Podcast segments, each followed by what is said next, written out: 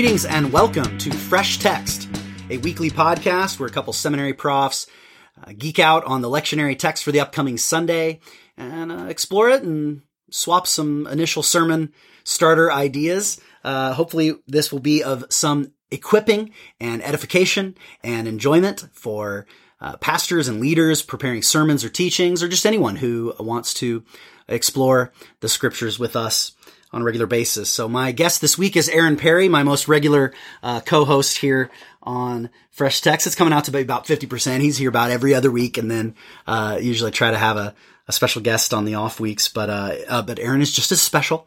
Uh, so yeah, so uh, me and Aaron talk about a passage from John chapter 13 about the the the hour in which the Son of Man is glorified. Uh, so we'll get into that here in a moment. Make sure to uh, subscribe to us on uh, iTunes uh, podcast app or whatever podcast app you use.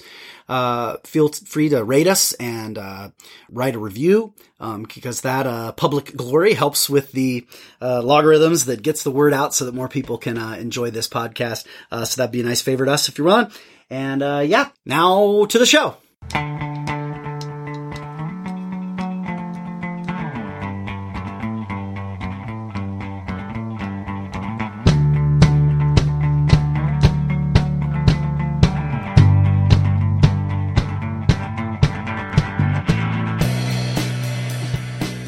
Uh, so yeah, let's uh, turn in our Bibles to the Gospel according to St. John, chapter the 13th, uh, reading verses 31 through 35. This is the reading assigned for year C on the, let's see, fifth Sunday of Easter.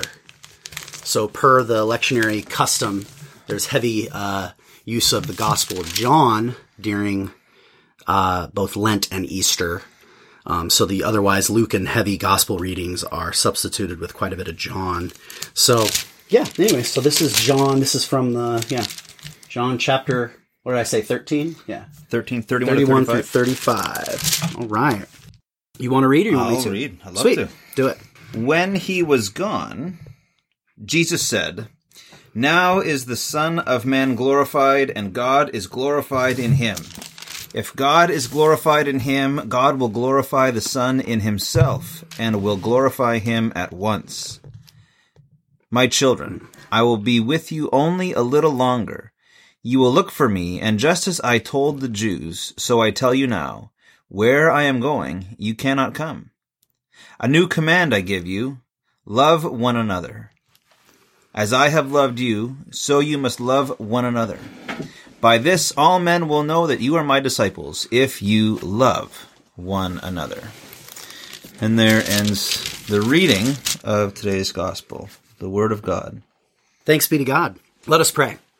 Father in heaven, we ask that you in this hour would glorify your Son, Jesus Christ. He was glorified with you from all eternity and you glorified him once for all in his death and resurrection. And you will glorify him universally and for all to see in his coming again in glory. And so in this time between the times, between the time of his first coming and his final coming, we ask that you would bring glory to your son in a fresh, distinct way befitting this hour not the hour of his perfect glorification, not the day of his final glorification, but on this little day, this day of this little hour, this little moment, when we set aside some time to study the word and seek to find a word that feeds our soul and in turn authorizes us to feed the sheep that you've entrusted to us. So I ask that I and Aaron and all those listening in may be given the eyes to see the glory of your Son, Jesus, that we may be a witness to his glory for the sake of the flock of God entrusted to each of us. We ask this in the name of your Son, Jesus Christ. Amen. Amen. So yeah, John 13, 31 through 35. I had a, a kind of proposed, uh, kind of plan of attack today. I thought maybe in our first section we could just chase down any bunny trails we want, like we normally do. Um, and then maybe kind of camp out on a theme in the middle section. I can wait to unveil the theme. Although you might be able to guess. It's glory. So I'll just do it. Ruin. Spoiler alert, it's glory. Um, maybe we might camp out on that a little. I know you're a fellow John lover and John geek, so we might kind of move beyond the passage, kind of try to stay in the immediate context for the first third, and then maybe talk about glory as a theme. And then in the third section, see where we might want to go with that with preaching. And we don't have to run with the glory thing. Who knows? It could go another direction, but is that cool? Let's do it. All right. Sorry, I overthink structure. It's occupational hazard. Um, yeah. So what uh what jumps out at you right out of the gate? Anything striking? Uh, John's framing of the time when he Judas was gone. Jesus said, "Now is the Son." So there's a, hmm, you know, there's framing of this of this time, uh, and I mean, time being, of course, a, an important theme in the Gospel of John itself, itself. Right, his time had not yet come, or his time had come, and I think just before this. Uh, when he meet, encounters the Greeks, he says, "Now the time is the hour has come." Right, so I it's think like glory even, right? Is there is there a glory reference there too? Uh, John twelve twenty three. The hour has come for the Son of Man to be glorified. So, So even as son of man language, just yeah, like here. it's it's like getting even. It's like it's like narrowing. Yeah. even narrowing in more and more, and that that connection to the betrayal and to glory. I mean, Wow. I, I it, it's it strikes me every time I reflect on Paul's passage for for communion, which of course predates Paul, but uh, on the night when Jesus was betrayed. Yeah. Like that framing of it is just is so existentially weighty. and that that just is the hour of his glorification. That the, that it's not that there's this direct link. I mean, I, I I might look it up later, but I know it in Mark.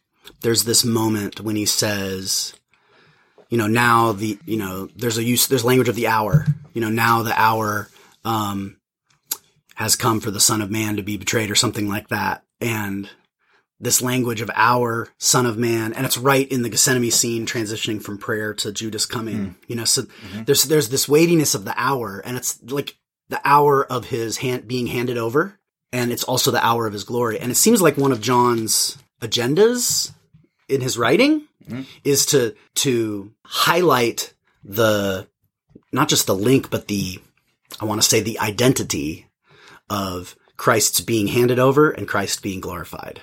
That these are one and the same thing, right? Um, they're linked really strong in like Luke, right? In Luke, we keep we kept talking, we kept noticing, right? The Son of Man must be handed over, da da da da da, and then glorified, right? He doesn't go, he doesn't get into glory until he's got to suffer first, then glory. So that's a link, right? Um, you can't have one without the other, and there's a clear sequence. John, it seems to be more like they're one and the same thing, right? to be handed over is to be glorified, and it's not a it's not a disagreement about the chronology of events, but it is a, a difference of emphasis. Um, I think, um, and and of course, Paul is a little closer to Luke in his language of you know until he comes again. Is it comes again in glory? I'm trying to remember. I'm looking at it real quick. Uh, on the night that he was betrayed, uh, da, da, da, da, handed over, his death. Yeah, until he comes again. Yeah, so not glory. I'm just that that sometimes appears in uh the sometimes in uh worship services. You know, the we'll say until he comes again in glory. um, but you get that sense like we tend to associate glory with resurrection and final return of Christ, rightly so. You know, and I feel like John really wants us to kind of see, right, when I am lifted up, right, exalted, Yeah. when I am glorified, you know, Yeah. this is the way he dies. It's Yeah. the, the seeing the cross as his glory, Yeah. rather than as just the suffering that comes before the glory. Right. Is this making any sense? Yep. Yeah. Yeah, be- and because it's No one's ever seen that before. No, it's it's the revela- it's the it's the true revelation of of the nature of God that this is this is the very nature of God to to uh, be giving of Himself, which I mean takes us into Trinitarian theology that that there is no conceiving of God without without conceiving of God being one who gives of Himself, in whom there is self giving and receiving and being given. Right, you can just flesh it all the way out. But Yeah. Well, and we can go there and we, we can go there without having to leave the text behind, right? Because this is all, Oh, yeah. this is all God and Son, Father and Son, right? It's really striking how, um, right? So you get this kind of, it's four different ways of saying it, right? In 31, 32, right? Now the Son of Man is glorified, right? And God, actually, it's, it's, is it, it's aorist, right? It's past tense, right? Now the Son of Man has been glorified and God has been glorified in him, right? Which also could be by him, with him. I don't know. We leave that open. If God is, has been glorified in him and God will be glorified and God will glorify him in him, which mm-hmm. is weird. Uh, and immediately he will glorify him, right? So there's like past, present, future, right? And five different phrases. And it's all this movement of mm. like from father to son.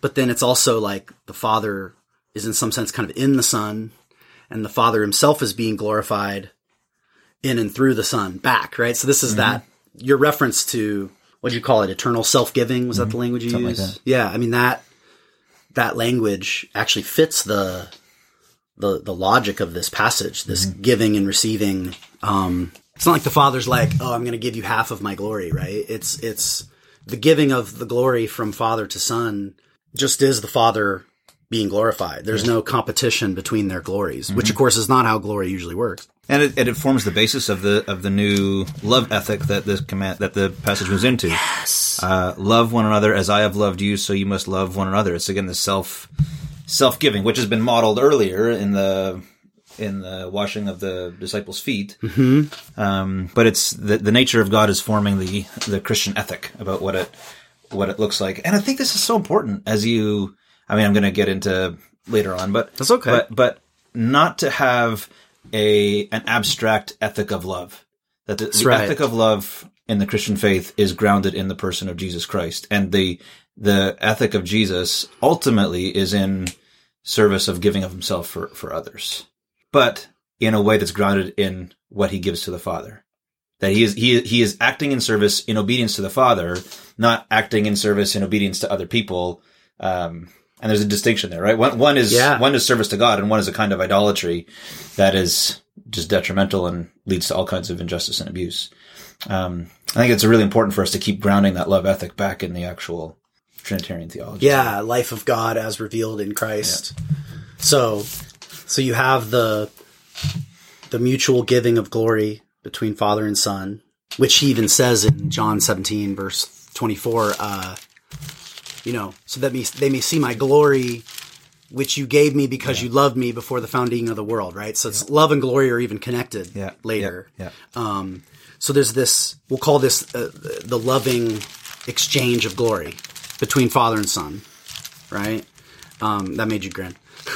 It's beautiful. Oh, okay. Hey, thanks. All right. Um, this loving exchange of glory between father and son, which is then the ground and motivation and reasoning for the loving exchange of glory between father and son, like in time, in the death and resurrection of Jesus, right? The giving of his life, the receiving back of his life, um, which then in turn issues forth the commandment of mutual giving of glory. You could even say the, the right kind, Yep. uh, the recognition of one another, the mutual love between the disciples, because it says love one another.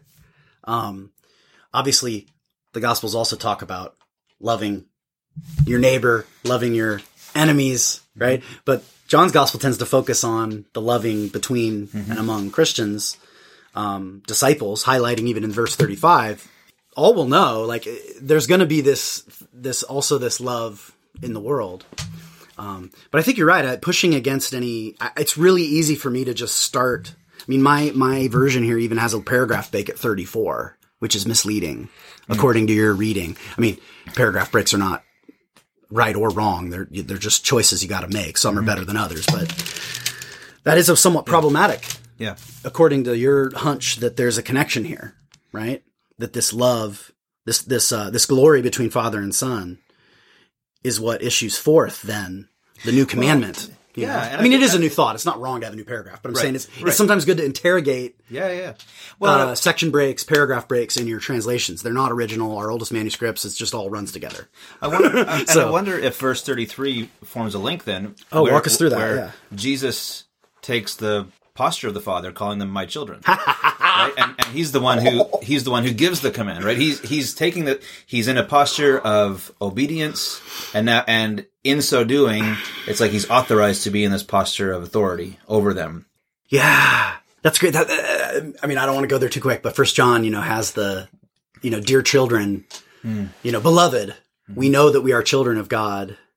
We are now children of God, but what we will be, you know, that. But this language of God loving us is what makes us children, right? All the way back to John one, right? We are uh, children of God by faith in Jesus Christ. But the idea that what I'm hearing you say is that in some sense, the relationship between father and son in eternity and even in time in his, in his, uh, incarnation is in some sense the, the ground, the model of the relationship of then Christ to us as if we're in a kind of position of, he, I mean, you know, Hebrews talks about him being our older brother through whom we have God as our father. And that's great. Yep. But that's not, that's only one side of the analogy. Another side is that he's now our father, right?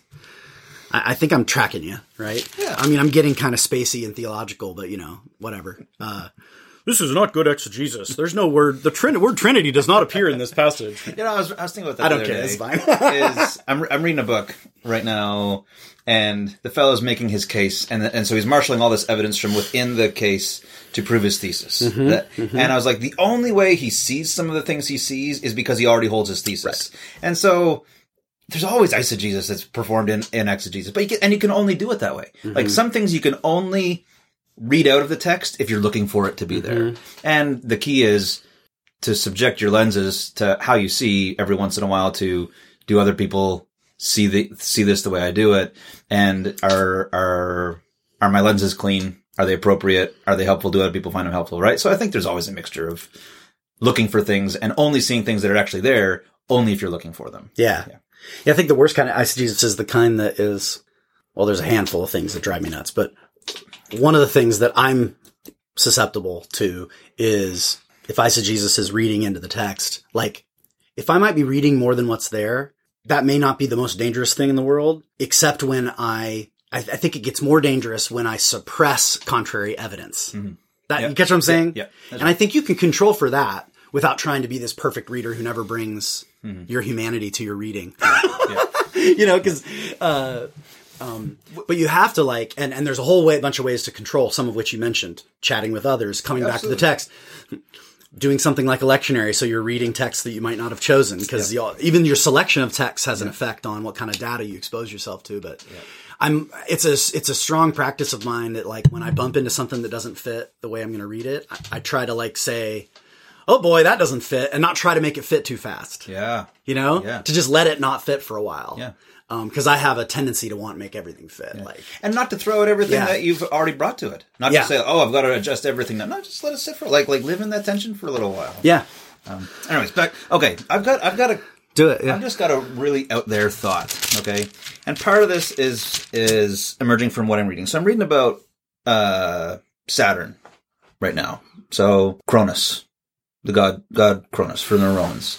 And I'm like, okay, Kronos, Cronus, there's some sounding the same there. John has this theme of night, and dark.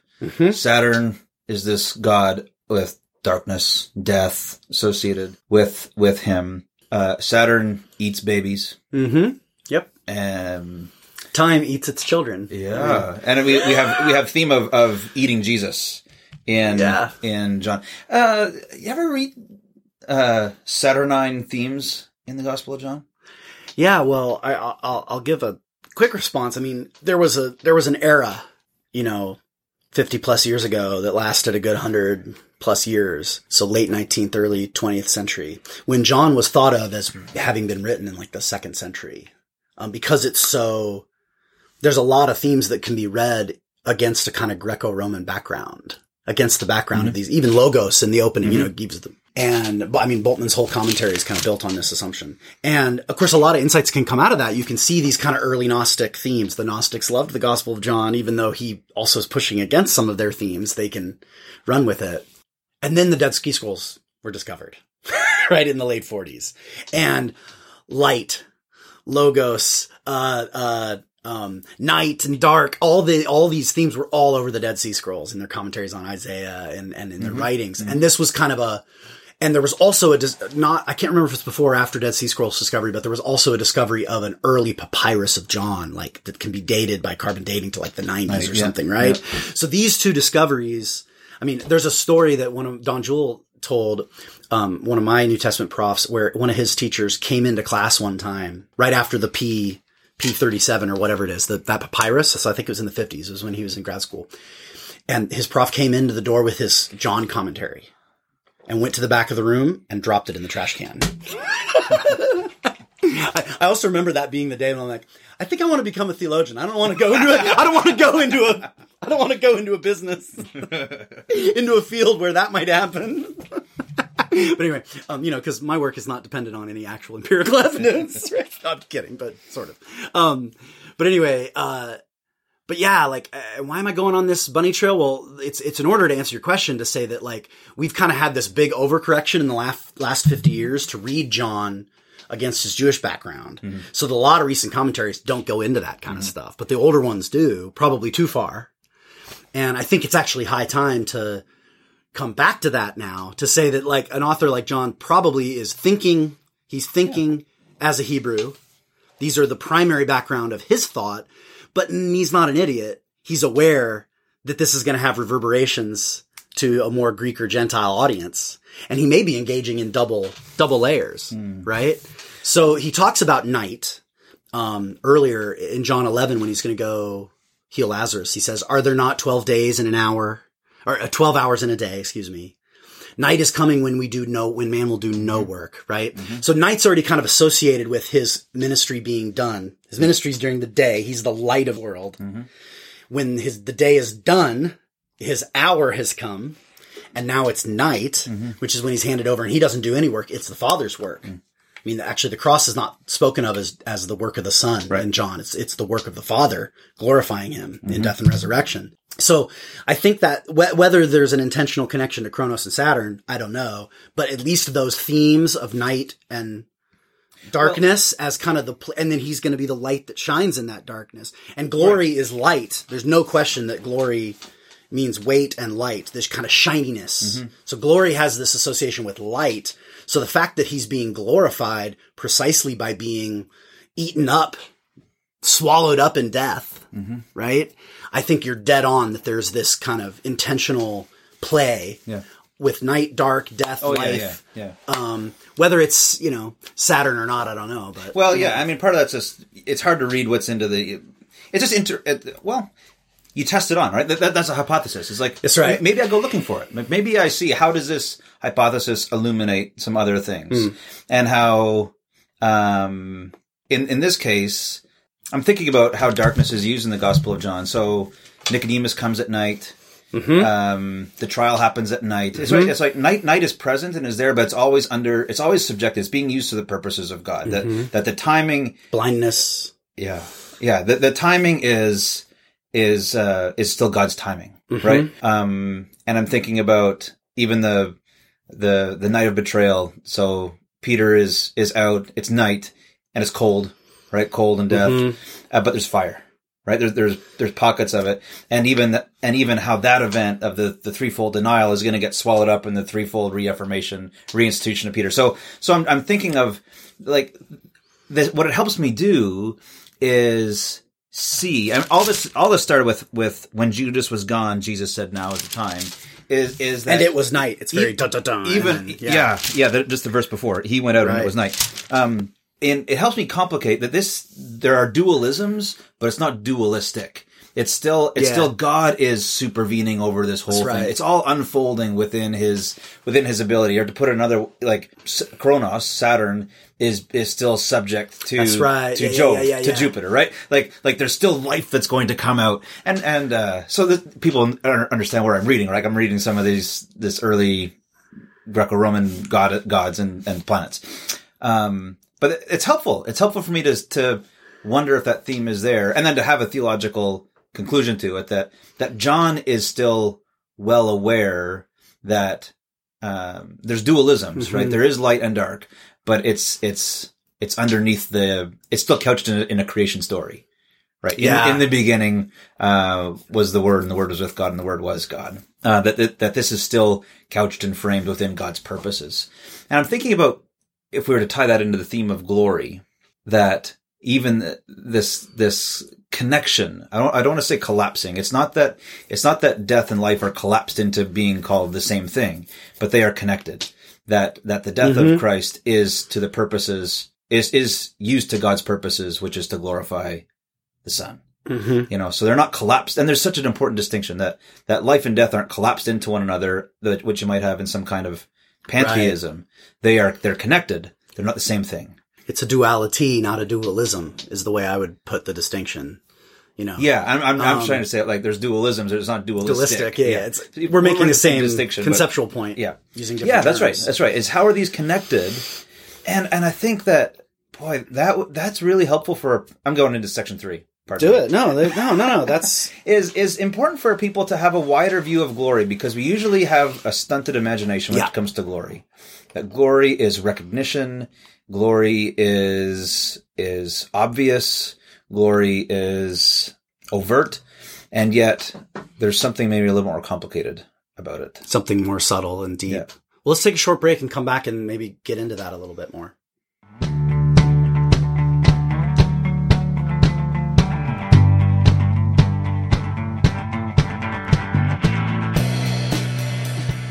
And we're back. Welcome back to Fresh Text. We're looking at John chapter 13, verses 31 through 35 with my guest Aaron Perry.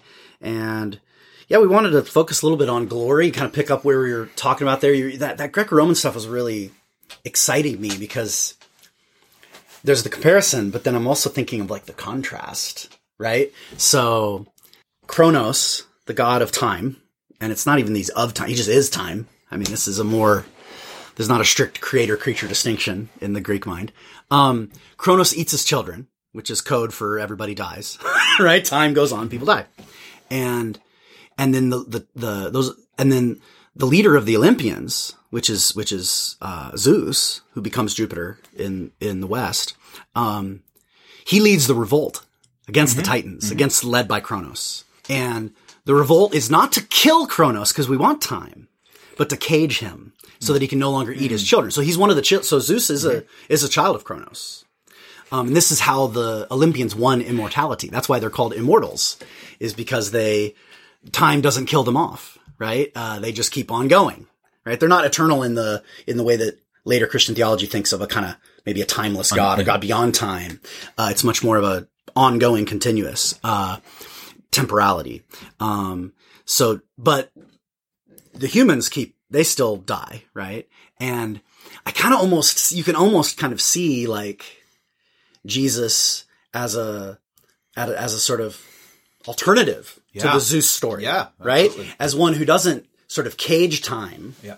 but is sent precisely into time to be eaten up by it and therefore defeat it from within, right? So that, you know, he's a kind of alternative Jupiter or, uh, who, who instead of sort of like winning immortality, unites immortality and mortality. Well, right? The immortal became mortal, so that mortals might become immortal, to quote Athanasius, right? But that kind of, that's what I want to play with. Uh, It'll probably connect up to glory eventually, but go ahead. Well, I'm just, I mean, the contrast is, is really easily seen then as opposed to son being against father, son and father Right. operating Correct. harmoniously and, and Right, because it's the father's time. The hour That's right. Is the hour set by the father, How- yeah, the- obviously. the, yeah. son, the son is not in Good. rebellion to the father, is subjected to his role within it. Is Mm-hmm. is subjecting himself to the father's purposes. Um, is subjecting himself to the purposes of the father in time Mm-hmm. and waiting for his time to to come. That's right. Um, and by doing so, there's not a, and this comes back to glory then. The glory of the Father and the Son are not in competition with each other. Whereas, Yeah. you know, whereas like for, for, for humans to pay homage to a god other than Zeus, Zeus is offended. Hmm. Right? And this is the groundwork of the imperial religion of Greece and Rome to worship other gods, but not be willing. I mean, this is why the Christians got persecuted mm-hmm. is they paid homage to Christ as their God, which is fine as long as you also pay homage to the Caesar as Lord. But to say Jesus is Lord mm-hmm. and to be not willing to say Caesar is Lord, another means that his glory uh, is per- perceived as a competitor that needs to be stamped out. And like in those early Christian communities, this is a funky kind of glory because it's a bunch of slaves and uh, and uh, you know love converts from. Judaism who love each other. right? It's this weird kind of inverted glory, like you were saying. It's not glory is a royal it's royal language right it's the Yeah. weight that someone Yep. can when you talk about Yep. The weight that someone can throw around in a meeting right? That's their glory. Yep. and like you said it is recognition and and glory without the concept of recognition isn't even glory anymore but it it recognition doesn't have to mean the exaltation of human good opinion right? It can be the exalt the, the the glory the recognition that God is with you and sees you even in your suffering and shares with shares it mm-hmm. with you mm-hmm. right? Because in some sense he's now you know not all suffering is just made good here but there is glory precisely in his death and as he turns around as father to the disciples as his children he's already in these same passages he's going to predict you guys too are going to be persecuted Yeah. and don't think that that means i've rejected you there's mm-hmm. glory even in that Yeah. so what were you saying Oh, just I mean, spinning off some of the recognition. There, there need not there need not be affirmation of of valor or virtue and recognition. It may simply be uh, a seeing of reality as it really is. That there is the person who who has the badge. There is the person who holds the gavel. There is the person who has the final word. Right? There's a recognition of who's in of who's the boss, of who's in charge, and um, Well, and it comes back to love. I mean, in some sense, glory is being redefined by love here. That's right. Though, that, that- yeah, Right? bring back is is the combination of this of this um, loving loving the one and recognizing that the one who is ruling is the one who is giving of himself. I mean, there's, there's a total turning of, Yeah, I mean, of things around. Oh, I'm thinking of Thomas. Right, the, the words of Thomas, right, the imperial language of "my Lord and my God" Mm. is now given to Jesus. Is this turning around? And in a sense, it's like The story- crucified, mangled, tortured one. The one Yeah. who's tortured by Rome. Yeah, yeah, yeah. There, there's this, there's this total turning around of the story, and I think is one of the important evidences of truth of the historical truth of the Christian faith is that this story doesn't emerge unless there's something that radically affirms this upside downness of their way of seeing things. Like they don't talk about the the glory of the cross unless there is a resurrection Yeah, and then they see and they see it connected. So I mean, you, you can see in a sense how this this reshapes everything that they're trying to do, and and and this pulling of maybe it's why John wrote chose to wrote this chose to Yeah. write this gospel, right? Is like how do I flesh out this upside downness in in new language and new ways and new themes and I mean, if you didn't have Gospel John and um, maybe the Book of Revelation, if you didn't have the Johannine literature in the broad sense, right? Um, the with some interesting twists, the broad consensus would just be that the glory of the cross is the resurrection. That's what make that is the glory of the cross. It, it's a sec, it's the second thing that happens. Yep. You know, and now, like I say, there's twists and turns. It's more subtle than that. But whereas John is like completely pressing in the other direction. And actually, this is another one of those exegesis eisegesis things. It's precisely John's emphasis on the glory of the cross as such that then helps us to see in Paul and Luke and Mark. You know what I mean? yeah, like yeah. it makes it easier to see like oh, it really is there that too. it's actually a little more subtle than that. Yep. Um, not that it's not already there, but but sometimes good eisegesis can breed good exegesis because you're asking a question you forgot to ask because you're so stuck in the way you've always read the text. Yeah. yeah. This redefining glory by love is really huge because I was thinking about recognition. I was thinking about how like when when I like come home. I sometimes I'm such a weirdo. But like sometimes when I come home from like work, if I'm the last one home, the kids are already home. If if Mandy's already home, which is more often, she's on sabbatical this semester, so like she's usually already home when I get home, and and I come in and I always like come in the door and I close the door and I just kind of wait for them to all come to me. Do you know what I mean? recognize Yes. me. and I've started just saying, the hour has come to glorify the Father. You know, like you just being stupid, right? And, uh, but like over the time I've been learning, like it's from this phrase in John uh, 12 when it, when it says that the, that there were some who believed in Jesus but didn't confess them because they were afraid of the Pharisees. Um, because they loved the glory of God more than the glory of men. And in the context, along with verse, you know, chapter five that talks about you're too busy giving glory, giving and receiving glory to each other to believe.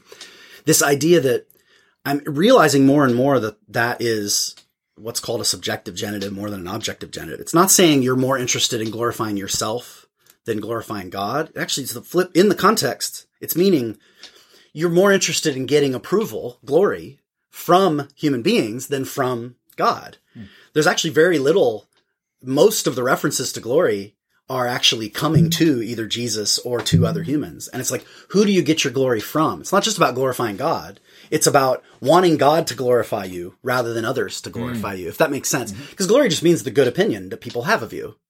And whose good opinion do I want? You know, whose recognition? This is that mm-hmm. recognition talk. And I'm learning, I mean, like I say, it's silly when I come home, but there's an element of truth in it. Like we sometimes talk about, I learned, we learned it from a counselor who said, you need to have ooh and ah time. You know, just come up and say, I need some ooh and ah time. I'm going to tell you about what I did today and I want you to ooh and ah. Like, I, I, don't want you to give feedback about how I could do it differently. I just want you to celebrate me. And that's a genuine human need. Yeah. Humans need to be affirmed, yeah. to be recognized again, as you are, yeah. not assessed for my excellence, but just accepted. And that's a beautiful glory that doesn't compete. Because if it's about assessing who's up and who's down, then it's competitive. But if it's the glory of love, mm-hmm. then it's just be, it's just ooh and ah. Mm-hmm. I'm oohing and awing at you, not because you have more or less virtue, mm-hmm. but because you're you and I've mm-hmm. chosen you. Mm-hmm. Is this making sense? Uh, it's Trinitarian theology. yeah, you're right. right. You're right. It, you're right. It, yeah. it is that, and, and this is an important distinction between between Trinitarian theology and other kinds of monotheisms, where oohing and awing within a triune Godhead is not about. Uh, there's not a scarcity of glory. That's right. It's around. not meeting a need that's and, lacking. That's and right. in the same way, this is such an important distinction. Whenever people think that, that the worship of human beings to God, and there is of course that theme in, in scripture that, that we are to ascribe glory and honor to God, is not because God is insecure, but it is a way of training us to, uh, how do we do this not mm-hmm. only for God, mm-hmm. but to each other, mm-hmm. and in a way that's God centered. So that the glory I give to other people isn't just to curry their favor in a kind of manipulative way, right. but it is in a way that it, it keeps the cycle going, right? It's, to give glory to Him the way that He gives it to us freely without any need in mm-hmm. return. Yeah. Yeah, we owe God glory, but he doesn't need glory. That's right. Right? It's a necessity God, God for glor- us. God is glorified in himself. With, right. with or without our with, with or without human glory, God is already glorified in himself and is maximal, maximally glorified already. Yeah. And I think that's that, why he's owed glory. Because if there's any spare glory, it would belong to him if his glory is infinite. But that also means if it's infinite, it doesn't compete. Mm-hmm. It means he can never run out. And so you can have some too. I love that, like I said, that line from John 12. They love the glory from God, which is a good way to translate it, I think, more than the glory from men. Or they mm-hmm. love the glory from men more than the glory from God. And I remember having this moment of like just intuition, like inspiration. I don't know what the word was, invitation to just be like, oh, like if I could just love the glory from God more than the glory from men. Like if I could just get it to 51%, that would really transform. You know, like if I could just care more about what God thinks of me, mm-hmm. right? God's recognition of me, mm-hmm. um, his his attention, affection, affirmation, right? That that would totally transform the way I live in the world because most of the things I do that make me feel guilty, shameful, exhausted is chasing glory from other people. Mm. It's getting them to notice me and to say I did a good job. Even if I'm not thinking of it consciously, it, it, that's what's driving me. So many of my choices, yeah. and some of us do that publicly. Yeah. Some of us like, oh, I don't struggle with that. Well, but you might, there might be just that one person. Yep. It might be just your spouse yep. or a parent. There might just be that. You know, some of us don't chasing have the, the public obsession of, that I ch- fail in, but chasing the approval of specific people rather than the approval of the of the mob or the community. Right. It's still it's still approval chasing. And approval chasing is destructive. Yeah. And you think, I mean, that makes such a difference. But you can't just not care about approval. You have to learn no. to care about the right approval. Right, that is that. That's yeah. why theological anthropology matters. Say more right? about that. Um, it matters that we understand as, ourselves as human beings in light of who God is and how God has uh, created us uh-huh. to be. That just to say like, oh, I don't need anybody's approval. No, that, that's a lie that you're yes. gonna, that, that's going to lead to other destruction. Because if you actually live your life by that, you're going to have relationships and and form other people in relationships that are going to say, I don't need approval either. And then you have cold, right? There's coldness, right? You have, you have, Um, No, we need the glory of love, not the lack of glory. We don't need Yeah. to just be So- isolated individuals who don't need each to other. To properly say God's not even like C.S. Lewis had a had a line something like our lives are really one one big need or our lives are really one Huh. big lack and it's true like we we do need glory Yes, to simply say like we don't need it is an error in the wrong That'll just direction be false humility, which is just pride again. it's just, now I was going to say when you said if I could just kind of get it to 51% and, and 49 that I care more about God's Mm-hmm. honor than the honor of others is man that makes such a difference in our actual day-to-day relationships. Because out of that you've got abundance to give to others. You've got abundance to give to your children. You've got abundance to give to your spouse. You've got abundance to give to your boss right? In, in a way that's not manipulative. Because there's no end of it. There's there's no end. God god is so full of glory that whenever god gives glory he he doesn't have any less he still has just as much glory whenever he gives glory because there's no end of it. It's it's infinite glory. And Means whenever if we commune in His economy of glory, we won't run out either. that's right. I now, think- interestingly, C.S. Lewis has this beautiful picture in The Great Divorce where this woman is, um, this man essentially wants glory from his wife and he wants her to say to him how she needs him. And, and, and it's, it's this consistent thing of, of, of him wanting to, her to say like she needs him, uh, she needs, uh, his love. He's, he's essential. And she has this line where she says, uh, I am in love and out of love I will not go. And the, the, the context is she is in God and out of God she will not go. He can go into love, but she will not go out of love. And that pic, that picture I think is, is so beautiful. Um, and, and why finding ourselves in the glory of God is one that can be really threatening. It can be threatening to those who are not in God because in that mindset, in that view, in that habitus, there's a scarcity of glory. In God, there is no scarcity. And so you can be a completely differentiated person. You can be one who, who stands simply on the affirmation of God and not on others, which is why Jesus is such a remarkable person. Yeah, He cares not for the glory of other people, but out of that, he's got this, he's got this overflowing love to give to his friends. Right. And therefore, he, he can- turns around and really does care Such about that he, them. he can offer, he can offer communion to Judas Gosh, yeah, yeah. because he doesn't care what Judas is, Judas is about to do in that sense. And even better than the not caring, the coldness and isolation, it's that um, he he's attuned to God's timing and knows that Judas is the first in a series of handing overs that need to take place. Right? He can even see Judas as as playing a role Yeah. in a story that's unfolding. And there's there's a place for trust, which again, if you if you if glory becomes defined by love, and love always entails trust, right? And trust has to do with time, right? Hmm. Patience, right? If you trust that the glory I need will be fulfilled in the right time, I will be glorified at the time I need to be glorified, then even those who seem to be totally at odds with your your best interest, there can be a place, I mean, you know, Christ sees more than we do, right? But there can be a place for trusting, you know, like what someone's doing right now is bringing shame rather than glory on me. You know, this coworker that's that's working against me. It's making me look bad or whatever, you know. Sorry. Um, right? And to be able to start to adopt, Christ- and it's not just being a doormat; it's having uh, a sense of trust, um, trust-filled love that says, you know, God, I'm the glory that I need. That's most important comes from you, and it might come precisely through this, precisely through this betrayal. You know, um, and it may only be a hidden glory. You know, Yeah, yeah, it may only be that I know that you see me yeah. you know? Um, and that then I, by that, I'm inspired to love others. And the fact is, if you love others, they're going to love you back. Not each individual one, but in the long run, overall, when you love people, people end up loving you back, you know? And if you, you'll miss it if you're trying to just meet that glory need. But if you're open to love, and might not be the people you loved that loved you back, it might be a surprise, you know? But, uh, I, I was thinking of you probably know the line better than better than me, but uh, Kierkegaard has this line that whenever we love, we love in secret.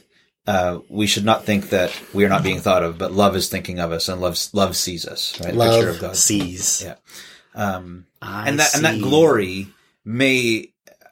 This is this is again one of the reasons that Christians were free to pursue, uh, from one vantage point, ignoble deaths Yeah. was that they had a posture, or they had, they had a they had a they had a theology that was greater than than that which only could see, because so many of them died Yeah. ignoble deaths. And it wasn't just the reward of resurrection. It, it, it was that.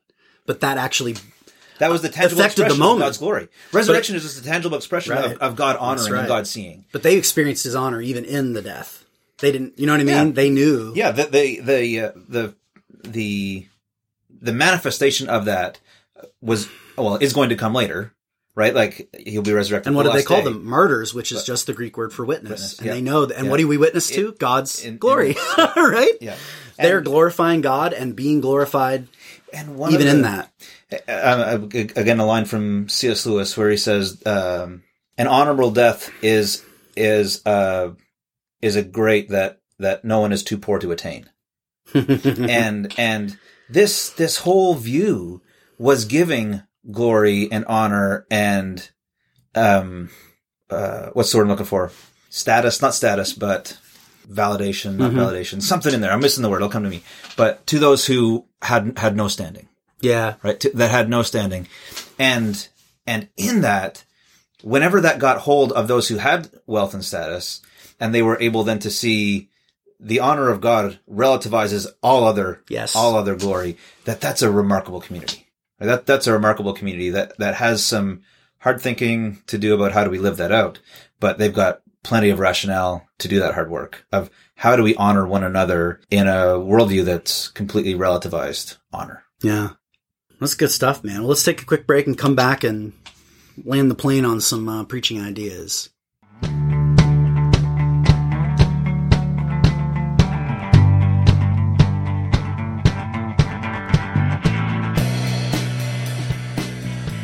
And we're back.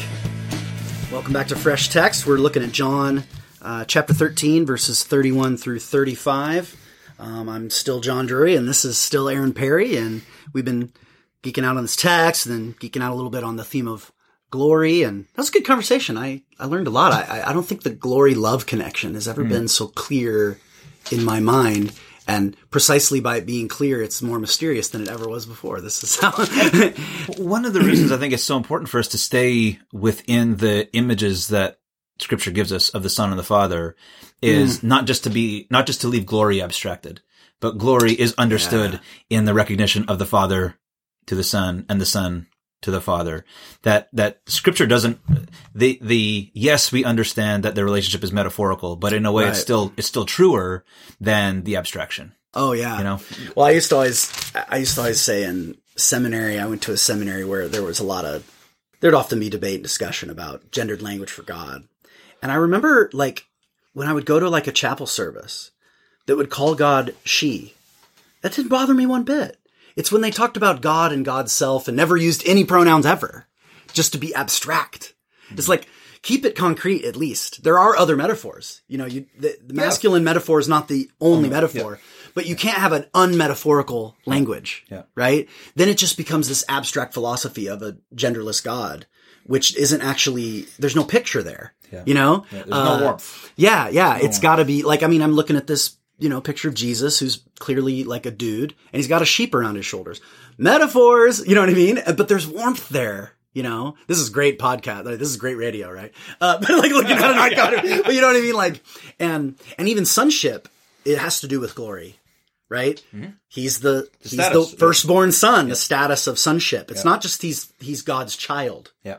Right? We're God's children. Yeah. He's God's son. And you can say, uh, well, we should interrogate that notion of the firstborn son getting all the father's glory. And guess what? The story of Jesus does. It does undermine that because he, he loses it all for our sakes to include us, right? It's not competitive. So if you can get out of a competitive schema, then the metaphors can be redeemed. Is that making sense? But so I'm, that, that was just a rant, but uh, riffing off you saying, like, I, I totally agree with you. that The, concrete language is utterly essential for our God talk. And the best way to, to balance, in my view, to balance out the problematic aspects of concrete imagery is just other concrete imagery that, that, you know, it's like hell is, hell is fire, but it's also darkness. Hey, guess what? You can't fire with darkness. So clearly it's a metaphor, but let's not just talk about nothing. Let's talk about let's put all the metaphors next to each other, and and the problematic parts might cancel each other out. Does that make some sense? You know, Yeah, fine. Yeah. And, and and that's why it's so. That, that's one of the benefits of preaching the lectionary is that is Yes. that we are given a plethora, and not just preaching the New Testament, but, Yes, but preaching, well- preaching the First Testament, the Old Testament, however you want to say it, right? But um, because Yeah, there's a plethora of images. There's there's feminine images of God, and we're not doing any disservice to preach those because they're scriptural. They're they're part of the imagination that God wants to give us in being hidden in the cleft of the rock. And and I mean, we talked about it from Luke a few weeks ago about Jesus gathering the chicks under Mm-hmm, under his wings, right? That, that and and of course, anyways, but Well, but it's okay to come out there because this is ho- this is general homiletical advice, and we don't always have to have a full sermon for our listeners. We can also just give, you know, general hermeneutical and homiletical uh, counsel that we've received that we hand on to them, and um, along with that, I mean, one of the things that, and you know, listeners, if you want to chime in on this on uh, on on social media, but like um, to me at John L. Drury, it, it's a question like, you know, we've got a long, fresh text can last a nice long time because the lectionary cycle is three year cycle and there's four texts. So it's like 12 years of content if we want to. Question is, at what point do we want to jump off the gospel readings and switch to the OT readings?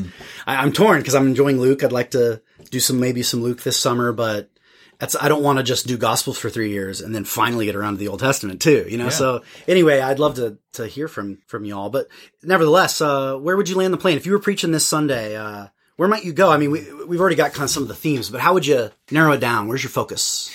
I think that I would try to delve into these words of my my children.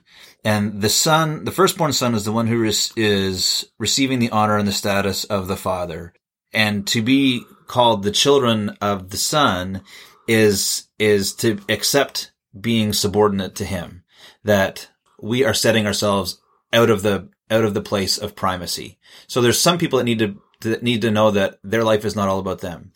At the same time, there's some people who need to know that you are you are in the sonship of the son and need to be and need to be elevated. And so I don't know if I could preach that to both of them, but I'd really like to delve into Afflict the comforted and comfort the afflicted? yeah, which is, it's, it's but, really you know. tough to do in the same sermon. It But, is. Um, but I think I'd want to go into that. But it might be necessary on this sermon because this is a sermon of inversion. It's Well, all about so know. much of my so much of my mind is going around social media. And Yeah. for some people it's like it's like social media is a platform to announce announce themselves and for others it's it's a platform to receive validation. And they both use the same medium. And you could tie that into themes of glory like announcing my glory. Here here are my accomplishments. And then the sense of please recognize me right? If you recognize me then Yes. then I will have meaning. And there's a way that that that's playing the same game just from different sides of the coin. And um, I think if I could name the ways that we play the the limited glory game, both of Yeah, announcing announcing our glory and and begging for others' glory, and say how that's completely undone in the father son relationship, but on the condition of uh, anukamata give you love Yes. one another. That if you want to be out of that game, you you are drawn into a different relationship, which is that of self giving Mhm. you know and and you only recognize that you've got something to give if you see yourself as one of status and you only have you only recognize that you've got something to give sorry you only take the command to give if you put yourself in the posture of one who receives commands so there's, there's this Right. there's this um good good news of humility in both ways Yeah. it brings down those who are proud and uplifts those who are who are selfless you know in, in the worst way like don't have a self don't think they're they're of value so i think i want to get in into the weeds somewhere with that Yeah. that the the command to love one another means that we accept a command but it also means that our actions can be meaningful and drawn into the eternal life of of god That's beautiful, man. I want to hear that sermon.